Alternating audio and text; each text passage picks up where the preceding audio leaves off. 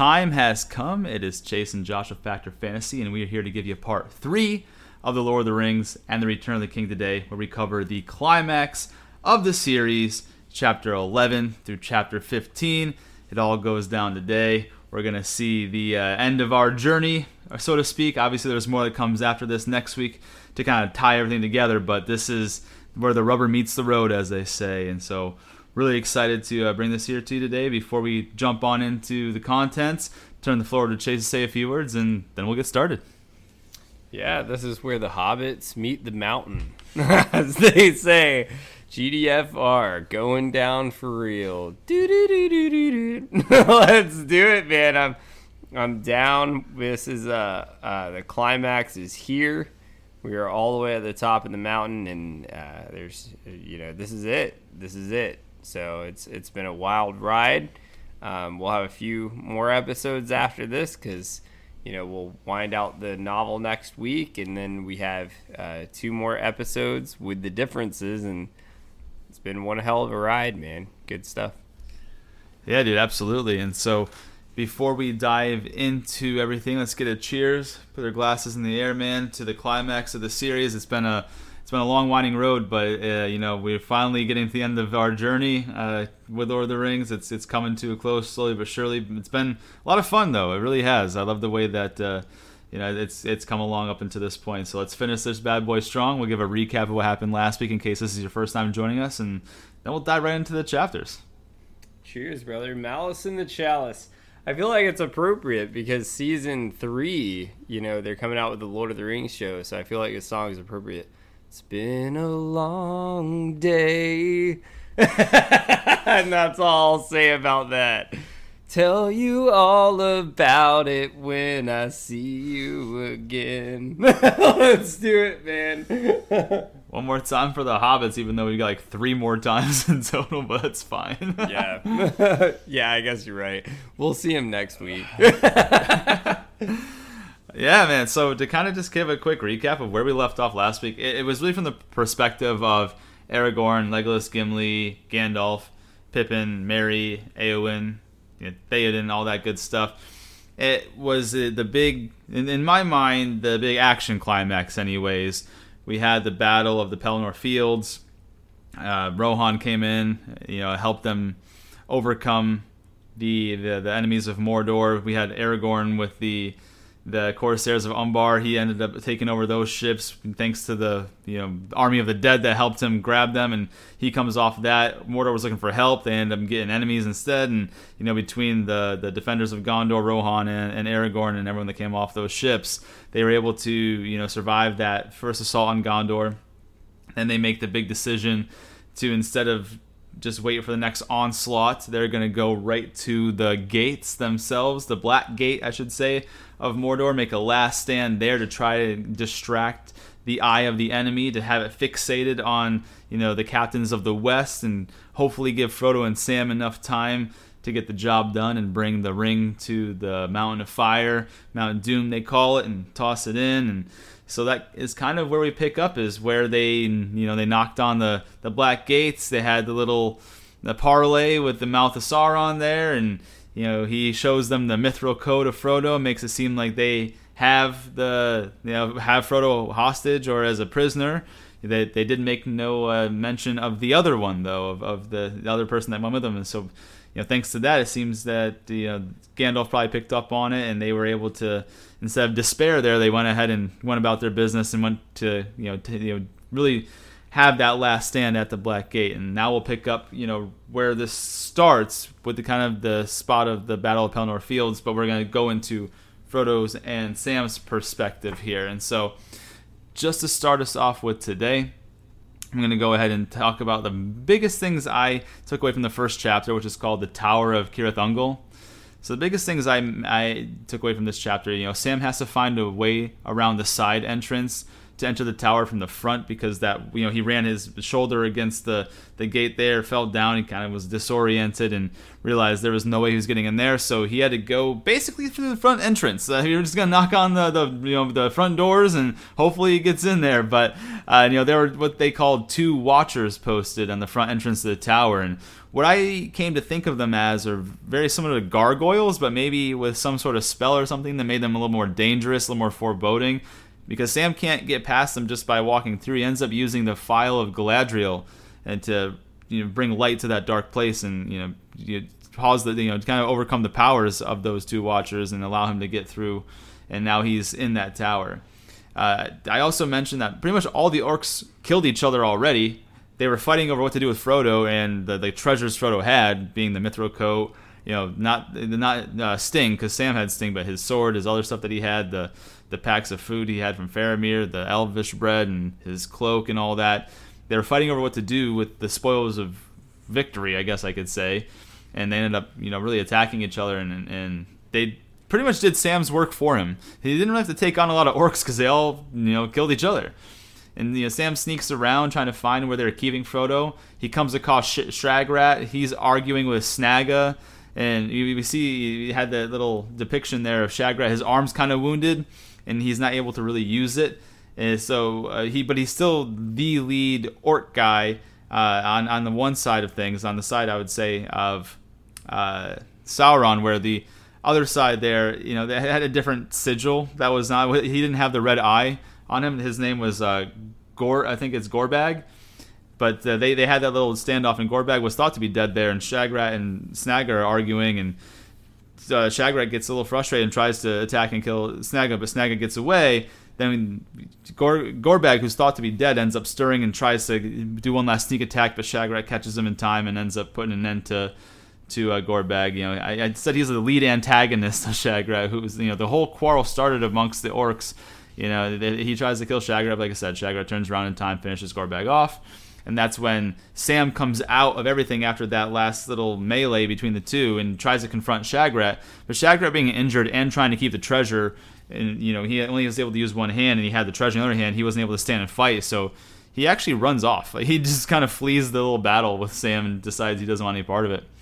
Uh, so then from there, Sam tries to find Frodo, and all the passages lead nowhere. So he almost gives up, and he starts singing a little song, which he thinks he hears, uh, you know, someone calling back to him. Similarly, and that's when Snaga has an opening in the trapdoor in the ceiling to try to, you know, shut him up. And Snaga was actually whipping Frodo with a, I don't know if it was, I don't call it just a regular standard whip or whatever.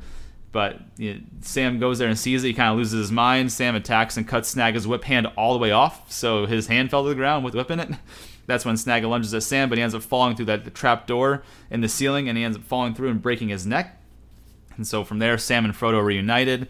Frodo tells Sam they took everything. Sam says no, they didn't take everything. He pulls out the ring, tells him he kept it safe, and offers to help Frodo share the burden for the remainder of the quest. And this is where it got a little weird because Frodo freaks out very Gollum style on him. You know, just screams at him, tells him, no, don't touch it, give me it back to me. Just it starts getting a little bit weird. And I think that's more of a foreshadow of what's to come later on as we get closer and closer to this fire mountain that we need to be dropping this ring off into. Uh, from there, I've got Sam goes and gets them orc clothing around the tower, and Frodo scrounges up whatever food is left between what Faramir gave them and the lembas bread from the elves. And you know, the, at the end of it, they're basically what happens is they're disguised as best as they can be. They go to leave the tower, and they have that same issue of the a big oppressive energy from the two Watchers, and it almost isn't going to allow them to leave. And that's when Sam pulls out Galadriel's phial again, and they're able to leave that tower but then one of the Nazgul comes flying down from the sky, and that's pretty much how the first chapter ends, the Tower of, of Cirith Ungol. And that's the big things I took away from it. Uh, Chase, what are some of the things that you uh, picked up from that chapter that you want to talk about? Yeah, no, I think you you nailed it, man. I mean, I guess I guess the moment where like Sam was singing a song, I guess he was like I don't know if he was really like scared or just felt like there was no chance of winning at that point. Is what I kind of got from it. Because um, remember, he was like singing that song from the Shire. I don't know if he thought maybe Frodo could hear that. Um, but I, I, I thought it was a, I thought it was a pretty interesting chapter myself, but that's just me. I thought it was interesting going through the tower and and looking at the Watchers there. Um, we'll get into some of the differences a couple weeks from now, but the Watchers aren't actually in the film, so I thought it was pretty cool. But yeah, man, I'll um, let you take us away with the next chapter. And to kind of touch on that quickly too, I, I definitely understand what, what you mean there because it wasn't action packed in the type of actions we're used to. It, it, seemed a lot of more of energy and, like you said, I'm not sure if Sam sat there and thought they didn't have any cho- ch- chance of winning, but mostly hopelessness. He couldn't find Frodo, didn't know where his body was, didn't know if he could have been hacked to pieces, killed, or dead. But you know, so then that feeling of hopelessness kind of came over him, and then he ends up figuring out where Frodo ends up being, and so the sense of hope is renewed, and then they it, it kind of is dashed away again when they go to leave that tower, right? Because that's where the Watchers are, and they have to use that Phial of Galadriel, and they're able to get out of there. So it's just like it, it's a different type of action. It's not you know sword on sword, cool battle. It's just almost uh, uh, action against overcoming their own doubts and fears in a way more than anything. And then, like I said, the, the whole chapter ends with the Nazgul come flying down, and they're pretty much fear incarnate, right? So uh, that that's the biggest difference I came, I came to come across is that the the actions here in these five chapters is more so about fighting their inner demons more so than battling outward foes. Do you kind of get what I'm saying there? Absolutely, yeah. So it um in a way this is kind of like where I guess you see I mean, he really has a big role in the next couple of chapters, but I do like that you actually have kind of it's kind of like opposite of Ronald Weasley. like he's actually proving his worth here to me. Like this like honestly uh, one could actually make the case this whole journey is over without Sam whereas with Ronald Weasley Keep doing your doggy paddle. That's all I gotta say, man. I'll let you take it away, brother, because I, I think you nailed it, though. Awesome. So, next chapter we're going to dive into is chapter 12, which is called The Land of Shadow. Biggest things I took away from this one is that like Frodo and Sam are able to avoid being seen by the Nazgul that swooped down at the end of the previous chapter, and they start making their way, trying to make a quick escape but there's this bridge that they're coming to. But the, the problem is, is that there's reinforcements heading towards that tower. So to avoid being seen by the reinforcements, they end up taking this fall down this ravine and end up jumping into thorn bushes. Ends up cutting them up, even though they've got the uh, orc armor on, the mail, and all that. Uh, it just it wasn't enough. So they end up continuing their journey. And what they decide to do, since they have to stay off the main road, is they're going to go north first and then turn eastward towards Mount Doom when it's time. So instead of going straight east, like on that main road, they they're trying their best to be avoid being seen and being captured and, and all that. So they've got a plan. We're going to see how it turns out for them, and then they uh, the very biggest thing here and i wouldn't say the biggest thing in the whole chapters but the biggest next part that i've caught up here is that they're almost found by two orcs and in this conversation with these two orcs that are tracking them they learn a very important piece of information that Gollum is still alive.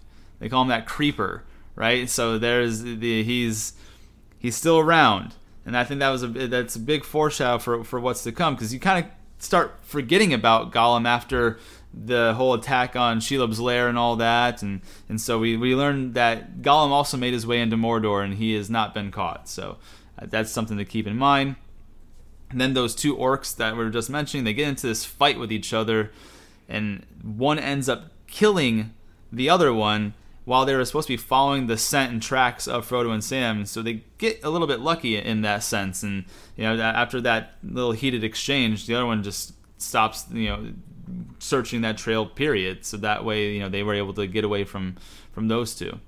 So they keep moving with barely any food or any water they end up finding some gross tasting water to at least not die from dehydration from. And as they're moving, they see the full might of Mordor and they see how many tents there were that they filed all the way back almost to the very back of the Blackland. It really kind of gets you an idea of how big the forces of Mordor are they're backed by this mountain line well far away from the entrance gate and there's tents of armies all the way back as far as they are and they're having a hard time trying to figure out how they're going to get past it alone right there and this is with the, the tail end of everything so their, their their forces in Mordor are to be reckoned with. They are a force, and that's going to be you know that's why for the previous week we talked about they want what Aragorn and the Captains of the West want to do. They want to draw that force out there, and we're going to see if that ends up you know panning and coming out to be true. So from there, they eventually do run out of water, and Sam lets Frodo eat the remainder of the food without telling him. Sam then goes off while Frodo's asleep to find more water, and he does find that water, but what he also does, he, see, he catches a glimpse of Gollum on the move towards Frodo. He does get back in time to make sure nothing happens, but again, Gollum is now at large, and he is for sure tracking the hobbits. Then the next thing I have is there there was a marching troop of orcs going past Frodo and Sam's hiding spot. They were about halfway to the end of the troop line before Frodo and Sam were spotted. And it's a good thing they were wearing those orc clothing that they decided to, because the whip driver thought they were just deserters and made them fall back in line with the troops marching to the front of Mordor. And they, they almost can't go any further. They're, they're stumbling, and, and Sam's freaking out, saying, "Shoot, we're we're real close to being caught here. Because if if Frodo passes out and can't move forward, and they come investigate, you know they're gonna know number one we're not orcs. They're gonna see what we have on us, and we're gonna be in trouble here. But uh, at that point in time, there's a big confusion, and it happens when multiple troop armies blend in with each other, and there's all trying to finish the march at the same time, which causes a big cluster, and that allows Frodo and Sam the chance to escape. And they do nearly get away from them from the marching troops, and they get out of sight just before Frodo passes out and loses consciousness. And that was, you know, the biggest things I took away from that chapter. There, what are some of the things that you took away from that chapter? Yeah, that was pretty much what I had. Uh, the only thing I'll read here is just this last paragraph here. It kind of shows, like, if you're looking on Sam's perspective, like, how you kind of hit, like, that oh shit moment. Like, uh, I don't know if this would kind of work out. So it says, with a last despairing effort, Frodo raised himself on his hands and struggled on for maybe 20 yards. Then he pitched down into a shallow pit that opened unexpectedly before them and there he lay like a dead thing. Like, and that's the last paragraph of that chapter. So, coming from Sam's perspective, just kind of my big takeaway here is this is really when you really do see Sam shine. Because, and thinking of this moment, like, he's probably thinking, like, oh shit, like, this is kind of like what the hell am i gonna do? Like what the fuck dude? It's it reminds me of like have you ever had like that one friend i know i've been that friend that's gotten so drunk? It's just like fuck dude like how are we gonna get this guy home? Like how is this gonna happen? I know i've been that before but i've also been on the other side like taking care of people as well and that's not a good side to be on. Imagine, especially if the entire world is on your shoulders here, and that's where that you know that lies. But that's my uh, only takeaway from there. You nailed it, and uh, I'll let you go ahead and take it away. We are at the climax, man. Yeah, the title of this chapter is called Mount Doom. It is chapter 13 here. Yeah, the biggest things I have got a couple takeaways before I'll read an excerpt of when the big stuff happens. But basically, the the path laid ahead of them is to their benefit. There's many places move forward and hide simultaneously. Uh, now that they uh, were able to escape from the big march of troops and they were able to get to a spot where they weren't able to be seen, they look towards their path and it is actually in their favor, which has not been their. They haven't been in the best of luck as far as that went up until this point inside of Mordor. So that was great. And you know, they are having trouble making good progress. So what they ended up deciding to do is they decided to ditch the orc gear and almost all of their possessions that they currently had with them. The only things they really kept were their swords, the Galadriel's phial, their food and water, and that gift that Galadriel gave to Sam in that little box.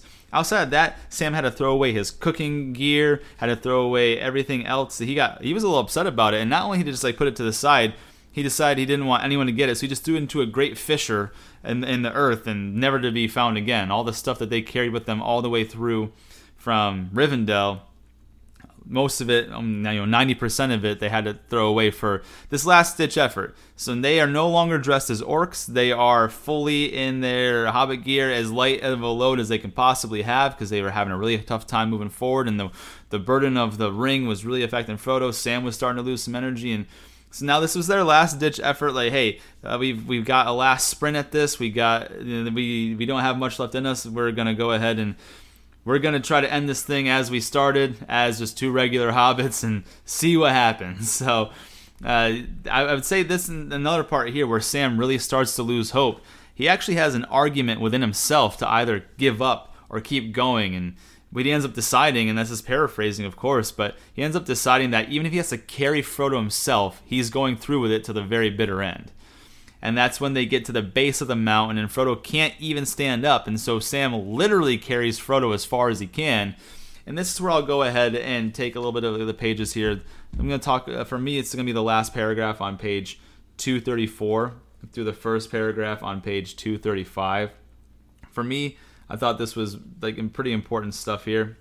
So uh, it says, the path was not. This is talking about. We're right now. We're at the base of Mount Doom, and it says the path was not put there for the purposes of Sam. He did not know it, but he was looking at Sauron's road from Barad-dûr to the Sammath Naur, the Chambers of Fire.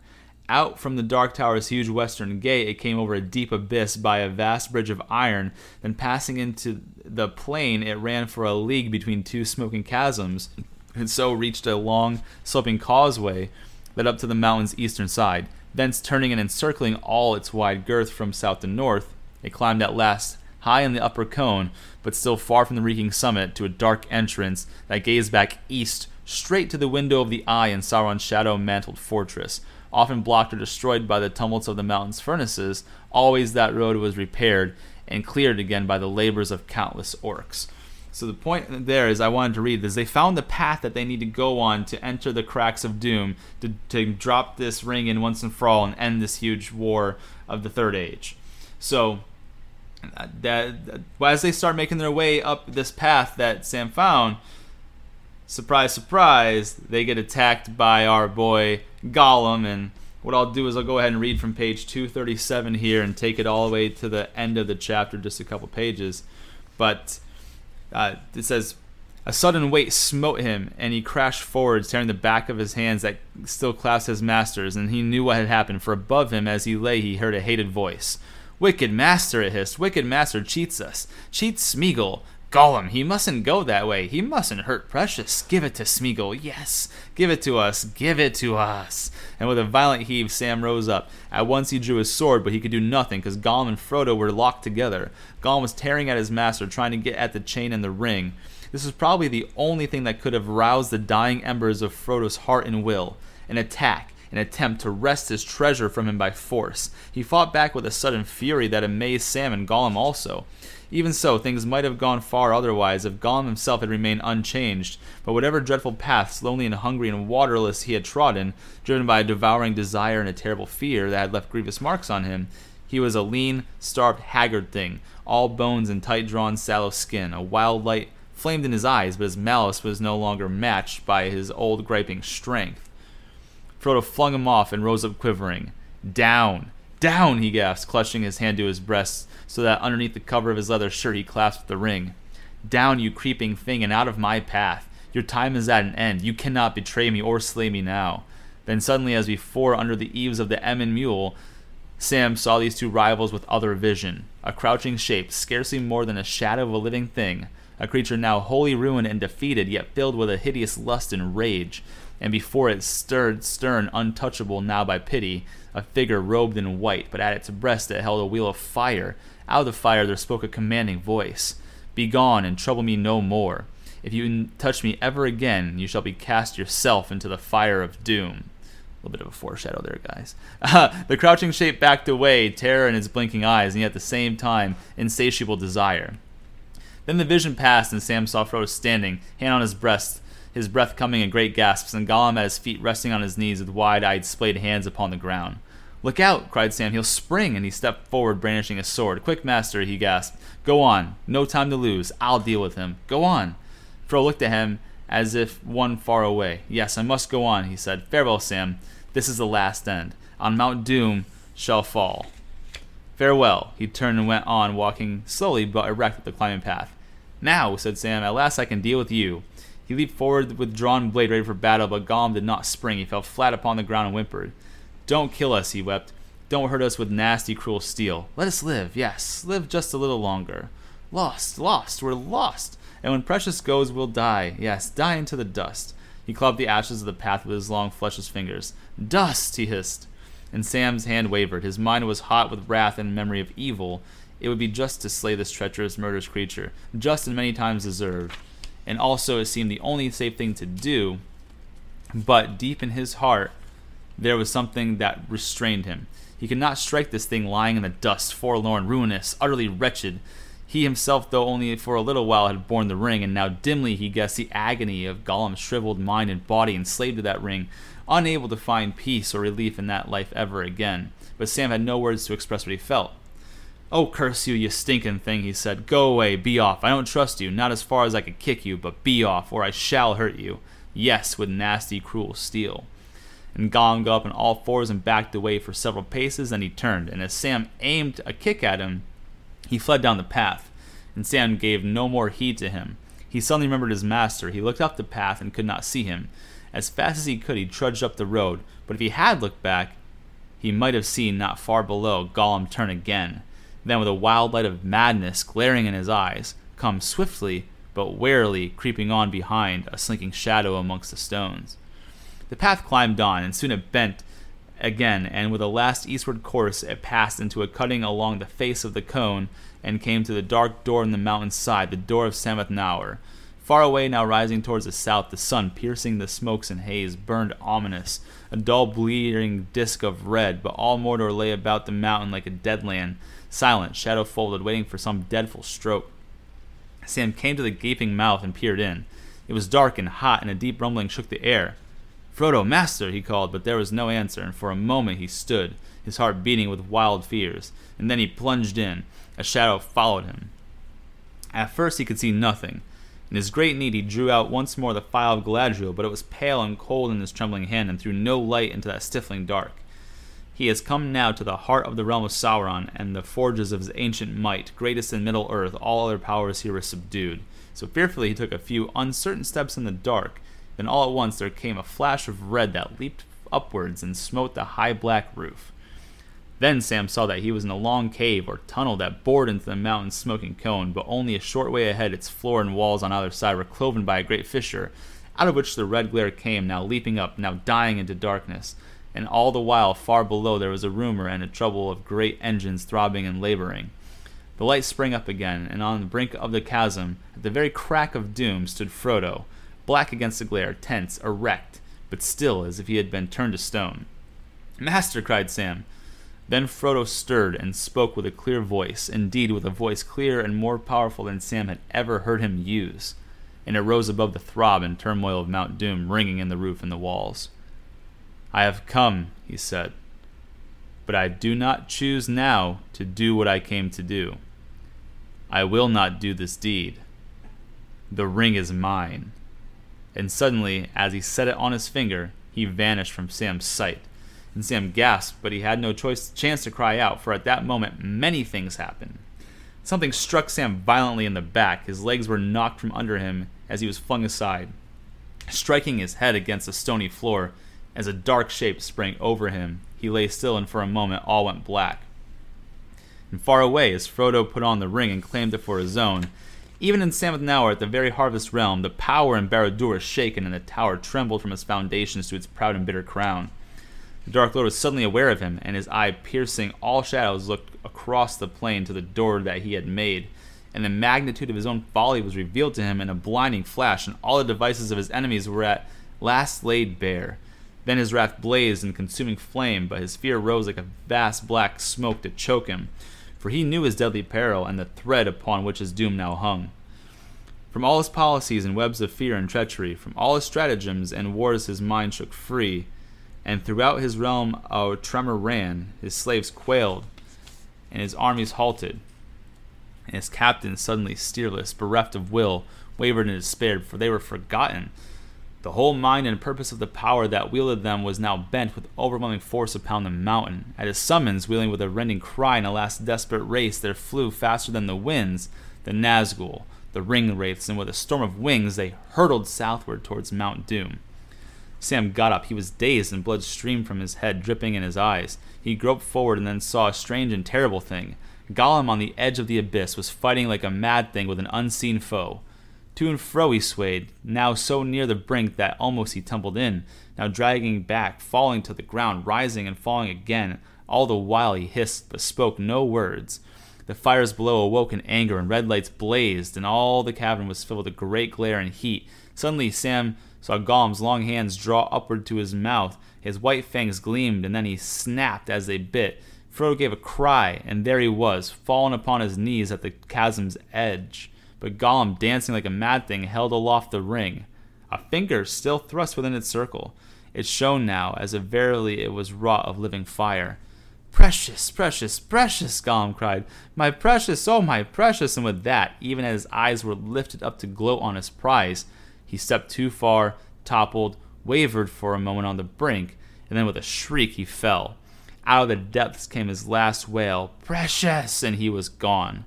There was a roar and a great confusion of noise. Fires leaped up and licked the roof. The throbbing grew to a great tumult, and the mountain shook. Sam ran to Frodo and picked him up and carried him to the door. There, upon the dark threshold of the Sammath Naur, high above the plains of Mordor, such wonder and terror came on him that he stood still, forgetting all else, and gazed as one turns to stone. A brief vision he had of swirling cloud, and in the midst of its towers and battlements tall as hills, founded upon a mighty mountain thrown above immeasurable pits, great courts and dungeons, eyeless prisons, sheer as cliffs, and gaping gates of steel and adamant, and all had passed. Towers fell and mountains slid, walls crumbled and melted, crashing down. Vast spires of smoke and spouting steams went billowing up, up until they toppled like an overwhelming wave, and its wild crest curled and came foaming down upon the land.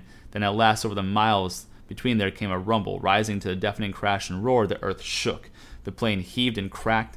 Orodruin reeled, fire belched from its riveting summit, and the skies burst into thunder, searing with lightning.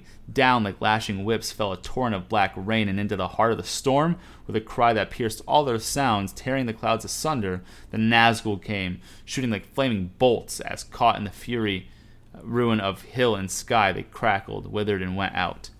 Well, this is the end, Sam Gamgee said a voice by his side, and there was Frodo, pale and worn, and yet himself again and in his eyes there was peace now, neither strain of will nor madness nor any fear.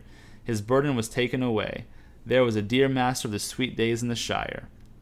Master, he cried, and fell upon his knees. In all that ruin of the world, for the moment he felt joy, great joy. The burden was gone, his master had been saved, he was himself again. He was free, and then Sam caught sight of the maimed and bleeding hand. Your poor hand, he said, and I have nothing to bind it or comfort it with. I would have spared him a whole hand of mine rather, but he's gone now beyond all recall. Gone forever. Yes, said Frodo, but do you remember Gandalf's words? Even Gollum may have something yet to do. But for him, Sam, I could not have destroyed the ring. The quest would have been in vain even at the bitter end. So let us forgive him, for the quest is achieved, and now all is over. I am glad you are here with me. Here at the end of all things, Sam. That is the end of chapter 13 Mount Doom. Those are the big things I took away. Chase, what are some of the things that uh, you stood out to you in that chapter? Yeah, no, you basically nailed it, man. I mean, that was, I mean, that was pretty much it. I mean, the only little quote here I have, which is kind of like an iconic line. Remember, Frodo collapses, and it says, "With a gasp, Frodo cast himself on the ground. Sam sat by him. To his surprise, he felt tired but lighter." And as his head seemed clear again, no more debates disturbed his mind. He knew all the arguments of despair and would not listen to them. His will was set, and only death would break it. He felt no longer either desire or need of sleep, but rather of watchfulness. He knew that all the hazards and perils were now drawing together to a point, and the next day would be a day of doom, the day of final effort or disaster, the last gasp. But what, when would it come? The night seemed endless and timeless, minute after minute falling dead and adding up to no passing hour, bringing no change. Sam began to wonder if a darkness, second darkness, had begun and no day would ever reappear. At last he groped for Frodo's hand. It was cold and trembling. His master was shivering. I didn't ought to have left my blanket behind, mutters Sam. And lying down, he tried to comfort Frodo with his arms and body. Then sleep took him, In the dim light in the last day of their quest found them side by side, and the wind had fallen the day before as it is, shifted from the west, and now it came from the north and began to rise. And slowly the light of the unseen sun filtered down into the shadows where the hobbits lay. Now for it, now for the last gasp, said Sam. And he struggled to his feet and he bent over to Frodo, rousing him gently. Frodo groaned, but with a great effort of will he staggered up, and then he fell upon his knees again. He raised his eyes with difficulty to the dark slopes of Mount Doom towering above him, and then pitifully he began to crawl forward on his hands. Sam looked at him and wept in his heart, but no tears came. To his dry and stinging eyes, I said, I'd carry him if it broke my back, he muttered. And I will. Come, Mr. Frodo, he cried. I can't carry it for you, but I can carry you, and it as well. So up you get. Come on, Mr. Frodo, dear. Sam will give you a ride. Just tell him where to go, and he'll go. So Sam was about to take Frodo for a ride. So you already touched on that that he picked him up, but that's that like uh, iconic, famous line in the film is why I kind of wanted to bring that up. But I think they did it better in the film. It was a little strange the way it was here in the books. but uh, yeah, no, that's really all I had, man. It's uh, the big point here is uh, I think a lot of people miss that. Honestly, this entire journey though is up to Sam at this point because if they can't get to the top of the mountain, even if it, even though Gollum was there for that to happen, right? To because you know Frodo wasn't exactly the purest of heart at the very end there, but if it wasn't for Sam, Gollum wouldn't have even been able to be at the top of Mount Doom, which means yeah, he probably would have just taken the ring and this whole thing would have been over. So uh, yeah, I got to give Sam his props, man, and. Uh, I'll let you kind of. I guess this is the Damon Wall, man. We're kind of just starting to wrap things up, which then goes into next week. We got two chapters left, so I'll let you take the next one. Yeah, the next chapter here, chapter 14, the Field of Cormallen. There's only a few things I really took away from this chapter. Most of them bullet points. There is like a page and a half that I'll probably read, but overall, the biggest things I took away is uh, and Landroval. They were considered the greatest of all the eagles of the north they ended up joining the fight for the good guys. And they started once they started their attack, they were gonna base. I think in my my mind, and I know that they did this. They try to depict it like this in the film. It was basically the answer to the Nazgul. This was the good guys' answer to the Nazgul. The the Eagles were going to fly there, but what ended up happening before it even came to blows between the two creatures, it, it's depicted as the towers of the teeth fell, and Sauron's dominion over Middle Earth has now come to an end. So when we're starting to converge on the timelines here, we're almost all caught up between everyone's perspectives, and you know this is where we uh, Gollum bit Frodo's finger off in the last chapter and fell into the the fire pit. Well, now we're kind of catching up to where we are with the other guys here, and they're about to make their last stand. And like I said, the, the Towers of the Teeth fell. Sauron's dominion over Middle Earth has officially come to an end. Then the perspective shifts to Frodo and Sam again, and they're trying to make the best of their perceived last moments. You know, they're making peace with the fact that this is where they die. They try to go to a little better spot than they were. Eagles come with the help of Gandalf. He's riding one of them. They take Frodo and Sam away from Mordor. And Frodo, Sam and Frodo awaken a few days later. They're alive and greeted with honor into the city. Aragorn officially enters Ithilien here, and he takes his place as king. They make songs about Frodo and Sam. Thought that was pretty cool, very nice. Uh, Frodo, Sam, Merry, and Pippin all reunite for the first time since they broke apart at where you know Merry and Pippin were taken prisoner and Boromir died. And what's kind of cool here is Merry is named a Knight of the Mark, and Pippin is named a Knight of the City. So that that was pretty badass for these two little hobbits. They are now uh, world renowned knights in two different areas. And then just to kind of close this chapter off before we get into the last one, I'll give Chase the opportunity to go over his takeaways too on this one. But uh, page 252, I'm going to take it from the top of this page to the end of the chapter. It says, At length Gandalf rose. The hands of the king are hands of healing, dear friends, he said, but you went to the very brink of death before we called you. putting forth all his power, and sent you into the sweet forgetfulness of sleep. And though you have indeed slept long and blessedly, still is now time to sleep again. Not only Sam and Frodo here, said Gimli, but you too, Pippin. I love you, if only because of the pains you have cost me, which I shall never forget. Nor shall I forget finding you on the hill of the last battle. But for Gimli the dwarf, you would have been lost then. But at least I know now the look of a hobbit's foot, though it be all that can be seen under a heap of bodies. And when I heaved that great carcass off you, I made sure you were dead. I could have torn out my beard, and it is only a day yet since you were first up and abroad again. To bed now you go, and so shall I. And I, said Legolas, shall walk in the woods of this fair land which is rest enough. In days to come, if my elven lord allows, some of our folk shall remove hither, and when we come, it shall be blessed for a while. For a while. A month, a life, a hundred years of men, but Anduin is near, and Anduin leads down to the sea. To the sea! And it breaks out in song To the sea, to the sea, the white gulls are crying, the wind is blowing, and the white foam is flying. West, west away, the round sun is falling. Grey ship, grey ship, do you hear them calling? The voices of my people that have gone before me, I will leave, I will leave the woods that bore me. For our days are ending and our years are failing. I will pass wide waters lonely sailing. Long are the waves on the last shore falling, sweet are the voices in the lost isle calling. In Eressea, in Elvenhome, that no man can discover, where the leaves fall not, land of my people forever. And so singing, Legolas went away down the hill. Then the others also departed. And Frodo and Sam went to their beds and slept. And in the morning they rose again in hope and peace. And they spent many days in Ithilien. For the fields of Cormallen, where the host was now encamped, was near to Henneth Annun, and the stream that flowed from its falls could be heard in the night as it rushed down through the rocky gate, and passed through the flowery meads into the tides of the Anduin by the Isle of Cair-Andros. The hobbits wandered here and there, visiting again the places that they had passed before, and Sam hoped always in some shadow of the woods or secret glade to catch maybe a glimpse of the great Oliphaunt. And when he learned that at the siege of Gondor there had been a great number of these beasts, but that they were all destroyed, he thought it a sad loss. Well, one can't be everywhere at once, I suppose, he said, but I missed a lot, seemingly.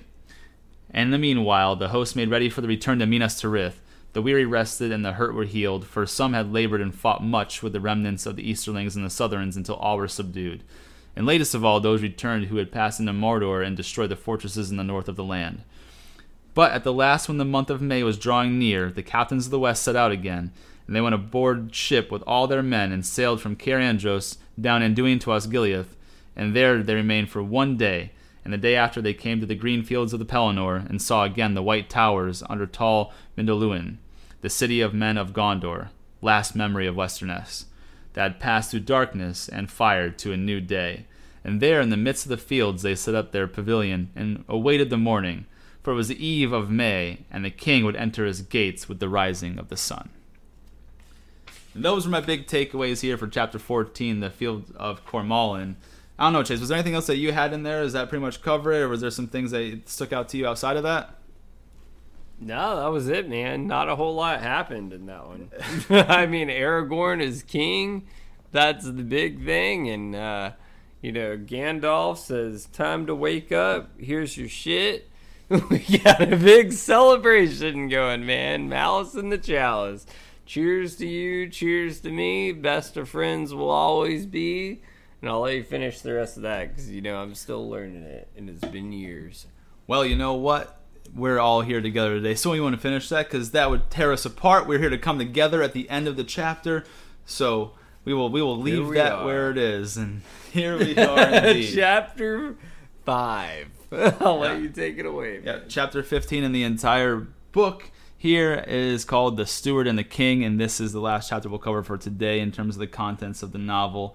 I actually only have a few takeaways here. You know, Faramir and Eowyn develop feelings for each other and end up falling in love. At first, it doesn't seem like she's going to. He seemed pretty taken with her pretty fast. She tried to fight it and decided, you know, I, I can't fight it anymore. I will, I will go ahead and, you know, do my part here. And so now Faramir and Eowyn are a thing. The captains of the West return to Minas Tirith, and Aragorn is accepted as the rightful king of Gondor. And Beregond, who we thought was dead by the troll in front of the Black Gates from last week, he actually is alive. Uh, he is punished and honored at the same time by being banished from the city guard, but is appointed to be in the guard of Faramir, who is to move to Ithilien as opposed to staying into Minas Tirith and taking care of the king. So, yeah, you know, he his loyalty to Faramir specifically was was rewarded, but his disloyalty to Gondor was punished, and so he's no longer in Minas Tirith. He's with Faramir in Ithilien, or that's where he will be going. Then, just the last thing, I'm going to read the third to the last paragraph on page 269 and then just finish up the last couple pages of the chapter just because I think that this really sums up things in a nice way, I guess I can say. So it says, And Gandalf said, This is your realm and the heart of the greater realms that shall be. The third age of the world is ended and the new age is begun, and it is your task to order its beginning and to preserve what may be preserved. For though much has been saved, much now must pass away, and the power of the three rings is also ended. And all the lands you see, and all that lie around them, shall be dwellings of men, for the time comes of the dominion of men, and the elder kindred shall fade or depart. I know it well, dear friend, said Aragorn, but I would still have your counsel. Not for long now, said Gandalf. The third age was my age. I was the enemy of Sauron, and my work is finished. I shall go soon, too. The burden must now lie upon you and your kindred. But I shall die, said Aragorn, for I am a mortal man, and though being what I am, and of the race of the West, unmingled, I shall have life far longer than other men, yet that is but a little while. And when those who are now in the wombs of women are born and have grown old, I too shall grow old. And then who shall govern Gondor, and those who look upon the city as to their queen, if my desire be not granted? The tree in the court of the fountain is still withered and barren. When shall I see a sign that it will ever be otherwise? Turn your face from the green world and look where all seems barren and cold, said Gandalf. Then Aragorn turned, and there was a stony slope behind him running down from the skirts of the snow, and as he looked he was aware that alone there in the waste a growing thing stood, and he climbed to it, saw that out of the very edge of the snow there sprang a sapling tree no more than three foot high. Already it had put forth young leaves, long and shapely, dark above the silver beneath, and upon its shelter crown it bore one small cluster of flowers, whose white petals shone like the sunlit snow. Then Aragorn cried, Yea, Utuvienyes, I have found it. Lo, here is a sign of the eldest of trees. But how comes it here? For it is not itself yet seven years old. And Gandalf, coming, looked at it, said, Verily, this is a sapling of the line of Nimloth the Fair, and that was a seedling of Galathilion, and that a fruit of Telperion, of many names, eldest of trees. Who shall say how it comes here in the appointed hour? But this is an ancient hallow. Before the kings failed or the tree withered in the court, a fruit must have been set here. For it is said that though the fruit of the tree comes seldom to ripeness, the life within may then lie sleeping through many long years, and none can foretell the time in which it will awake. Remember this for if ever a fruit ripens, it should be planted, lest the line die out of this world. And here it has lain hidden on the mountain, even as the race of Elendil lay hidden in the wastes in the north of the north. Yet the line of Nimloth is older far than your line, King Elessar. Then Aragorn laid his hand gently to the sapling, and lo, it seemed to hold only lightly to the earth, and it was removed without hurt. Aragorn bore it back to the citadel, and the withered tree was uprooted, but with reverence and they did not burn it, but laid it to rest in the silence of Rath Dinen. And Aragorn planted the new tree in the court by the fountain, and swiftly and gladly it began to grow. And when the month of June entered, and it was laden with blossom. The sign has been given, said Aragorn, and the day is not far off. And he sat watchman upon the walls. It was the day before midsummer when messengers came from Amon Din to the city, and they said there was a riding of fair folk out of the north, and they drew near now to the walls of the Pelennor. And the king said, At last they have come. Let all the city be made ready. And upon the very eve of midsummer, when the sky was blue as sapphire, and white stars opened in the east, but the west was still golden, and the air was cool and fragrant, the riders came down the north way to the gates of Minas Tirith. First rode Elrohir and Elladan with a banner of silver. Then came Glorfindel and Erestor and all the household of Rivendell. And after them came the lady Galadriel and Celeborn, lord of Lothlorien riding upon white steeds, and with them many fair folk of their land, grey cloaked with white gems in their hair. And last came Master Elrond, mighty among elves and men, bearing the scepter of Annuminas, and beside him upon a grey palfrey rode Arwen his daughter, even star of her people. And Frodo, when he saw her come glimmering in the evening, with stars on her brow and a sweet fragrance about her, was moved with great wonder, and he said to Gandalf, At last I understand why we have waited. This is the ending. Now, Not day only shall be beloved, but night too shall be beautiful and blessed, and all its fear pass away. Then the king welcomed his guests, and they alighted, and Elrond surrendered the scepter, and laid the hand of his daughter in the hand of the king, and together they went up into the high city, and all the stars flowered in the sky, and Aragorn, the king Elessar, wedded Arwen, Undomiel, in the city of kings upon the day of midsummer, and the tale there long awaited and labors was come to fulfillment. That is the end of chapter 15, The Steward and the King, which is the last chapter that we'll touch on today. I don't know, man. What did you take away from that chapter that uh, didn't cover? Was that pretty much it? That was pretty much it. I mean, the big thing is, in my opinion, I think Eowyn still had a thing for Aragorn. is clearly what it was. I think Faramir got uh, secondhand smoke. this is kind of proved here. Um, I got this here. It says, uh, so, and Eowyn did not go, though her brother sent word begging her to come to the field of Cormallen. And Faramir wondered at this, but he saw her seldom, being busy with many matters, and she dwelt still in the house of healing and walked alone in the garden. And her face grew pale again, and it seemed that all the city she only was ailing and sorrowful. And the warden of the house houses was troubled, and he spoke to Faramir.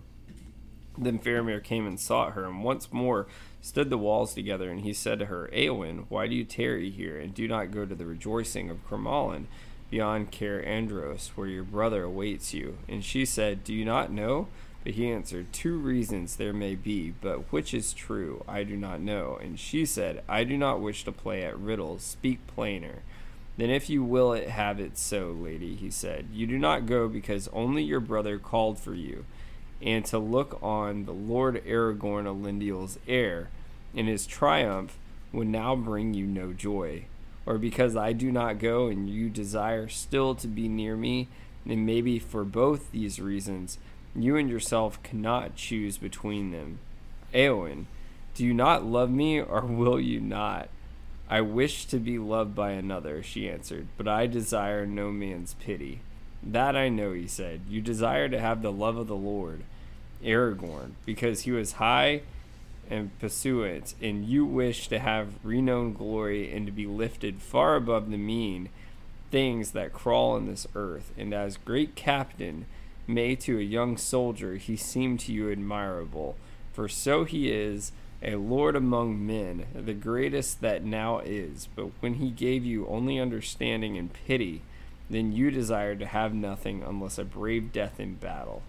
So, to me, I think that's pretty clear. I think you got sloppy seconds. what do you think, man?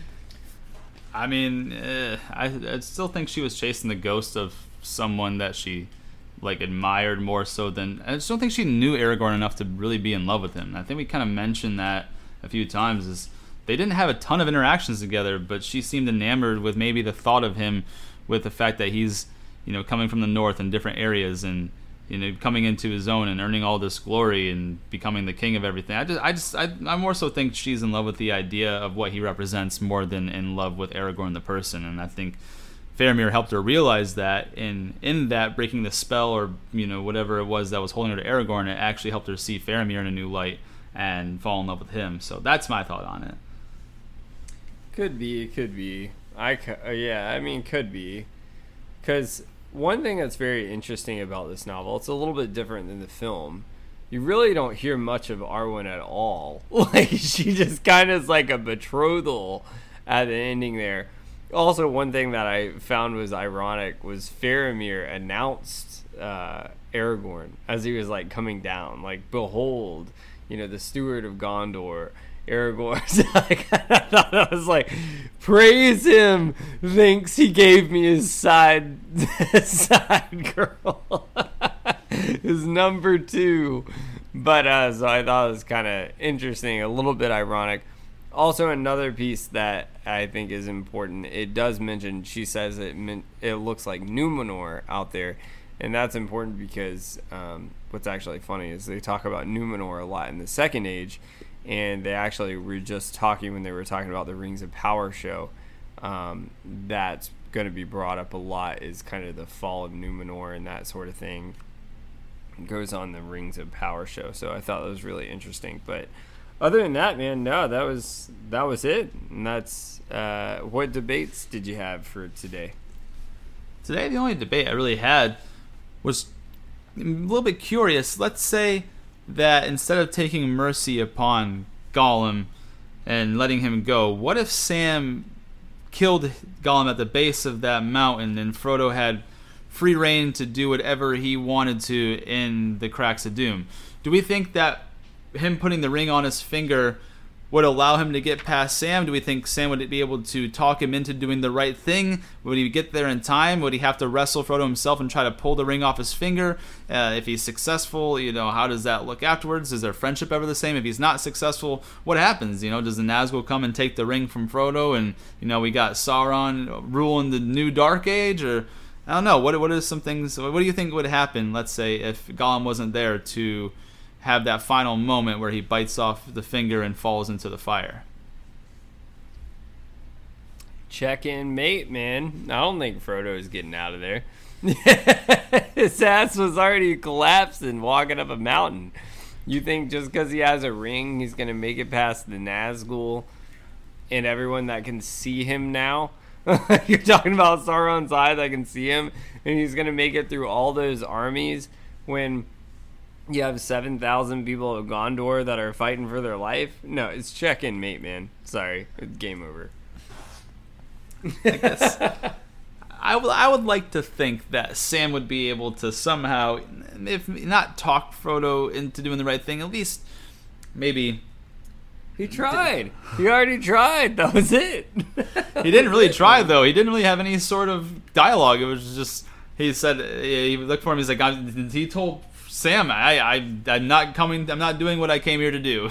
There was no real dialogue between the two of them at that point in time. Because then Gollum attacked Sam from behind, basically knocked him unconscious, and when Sam woke up from that blow, Gollum was on an invisible man trying to get that ring off. I don't know. So I, just, I wonder if maybe you know, he could have talked him into it eventually, make, made him see sense. Because it seemed that Sam was the only person that could bring Frodo back to a semblance of reality when all else seemed lost and it seemed like Frodo was to fade into darkness or madness. And I don't know, maybe he had one last, you know, pony trick in him and he would be able to, to do it. I don't know for sure. And then on top of that, you know, let's say he puts that ring on and he's invisible.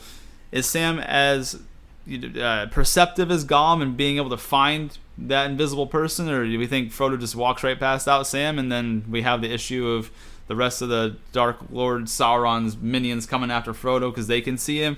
I don't really know. Uh, that's those are those are some of the, things I would bring up in, in, in defense of it. Is I would like to think that Sam could uh, could get Frodo to do the right thing one way or the other, but who who really knows, man? I don't I don't have a straight answer. It's likely yeah, uh, likely it's you know it's curtains for the good guys, but it's Sam. Su- hey, Sam surprised us before. Sam surprised us through this whole damn thing. He made the case that he's the MVP of the whole series. It's uh, you know who knows. Maybe he I had one last trip in him. Uh, I love Sam's my boy, but sorry, he's not the MVP. You can say the MVP is Gandalf or Aragorn. Sorry, no, he carried him up the mountain, but that's all he really did.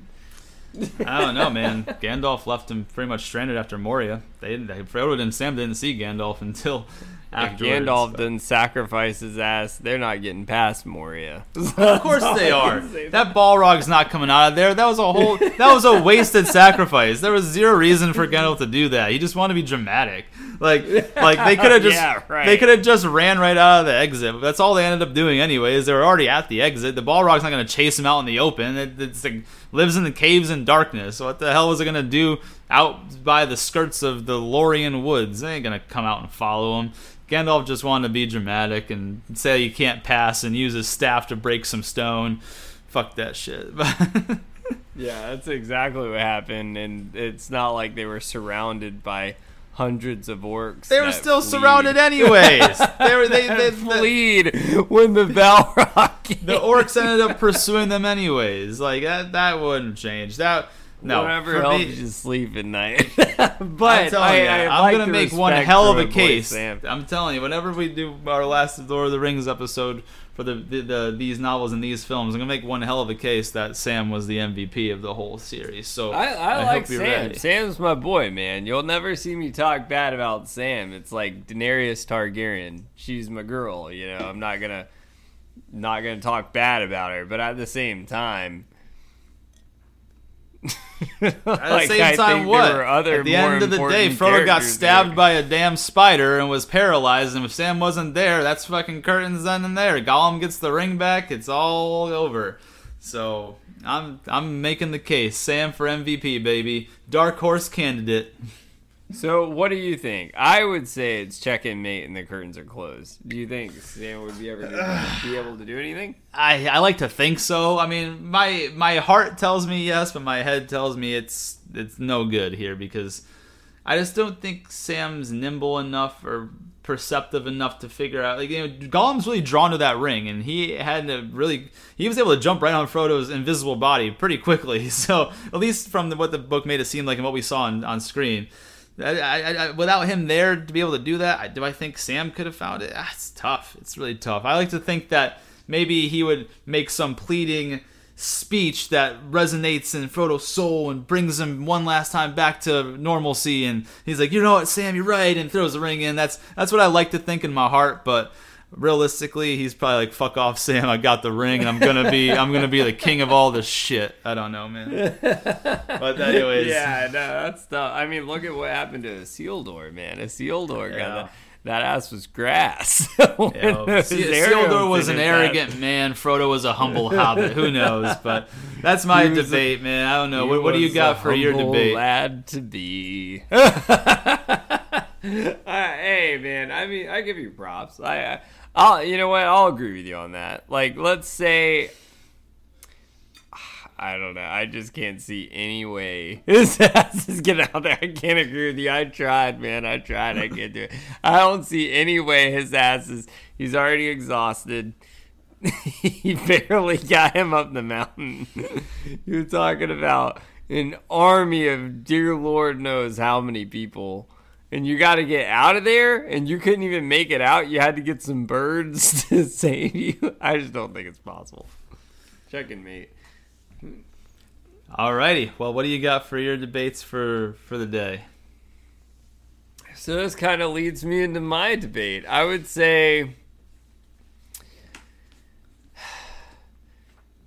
who I we won't go to the MVP thing because I know you're saving that one. Who is more important to the overall series, in your opinion? Is it Frodo or Sam?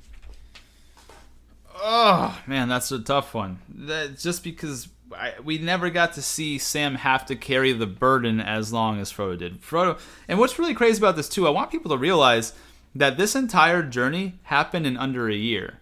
It's actually mentioned here from the, the time that they set out from the Shire to when the ring was cast into the fire. It was under a year's time, but Frodo had that ring around him in his home and just feeling the oppressive energy of it and carried it on him for the the basically the entirety of the journey outside that small time where Sam had to take it from his paralyzed body from the spider. So and Sam already said he was feeling the weight of it just after you know that day or day and a half or so, whatever the, the amount of time was that Sam had it. So it's easy to say that we could just you know because Sam was so hopeful and he seemed to have strength coming from places that Frodo didn't, that Sam would be able to do it. But we really don't know the type of toll that this ring takes on you and. You know, it obviously ensnared Gollum's mind, and it's ensnared great men's mind like Isildur, and so the fact that Frodo was able to fight it off as long as he can, that could potentially be more impressive, and maybe Sam couldn't have done that. You know, that's that's a hard question for me to answer. I think they're both equally important to each other, and that's why they ended up going together when all the rest of the company split apart. I don't think either of them could do it without the other one, to be honest. I don't think Frodo could do it without Sam. I don't think Sam could do it without Frodo it's just really hard for me to get an idea because who knows if they get that far if Sam, you know, takes the ring from the beginning. you know. And then obviously we know without Sam, it would have been all for nothing because he would have been killed by the spider, Shelob. So, it, and that that's that best case scenario, right? That's that's assuming that Gollum didn't strangle Frodo in his sleep while Frodo was, you know, trying to get some rest and fighting with the power of the ring in his mind at the same time. Didn't have Sam there to help keep watch over everything. So, you know, it, I could hear the argument for either one. I truly have a hard time giving a direct answer. Like I said, I really don't think either of them could have done it without the other. That's that's my true answer. I don't know. What do you think? I'm gonna 100% agree with you. Actually, that doesn't happen often. that doesn't happen often. Uh, I'll make the case for Sam in this sense here. He was, especially in these final chapters here, like he was the MVP in these final chapters. Like even out of the whole trap they were setting to, you know, cause a diversion for Sauron and everything. I still think Sam is the MVP there. Um, I mean, if it wasn't for Sam, the the ring wouldn't have gotten to the top of the mountain at all. Like that's it. However, I will say the reason they're equally important, I won't even go the route of like how long the journey was with Frodo if it wasn't for Frodo, Gollum wouldn't have been there at all because Sam didn't like Gollum's ass. so it's because Frodo kept giving him chances that Gollum happened to be there, and because Gollum didn't like Sam, like he happened to kind of track them and was trying to really take out Sam in that process. So that's where Frodo kind of gets a one up on in my opinion. Like, yes, also too, he did kind of bear the ring the whole time, but I think it was a more, if you're talking in terms of sports, I would say a more impactful play on Sam's terms at the very end there, kind of like at the goal line for the touchdown, right? But how did you get the ball there? You know, someone's got to drive it downfield, and uh, a lot of that was you know the running on the running back of Frodo, Frodo or however you want to uh, put that there, right? So yeah, I agree with you 100. Um, percent I would give them both equally. You know, it was a, a true 50-50 for me. Like, who's more important? I'm with that. I agree with you. I agree, man. I don't know. Is there any last things you wanted to say before we bounce out for the day? Anything you know in these chapters particularly that you know you wanted to say some last words on?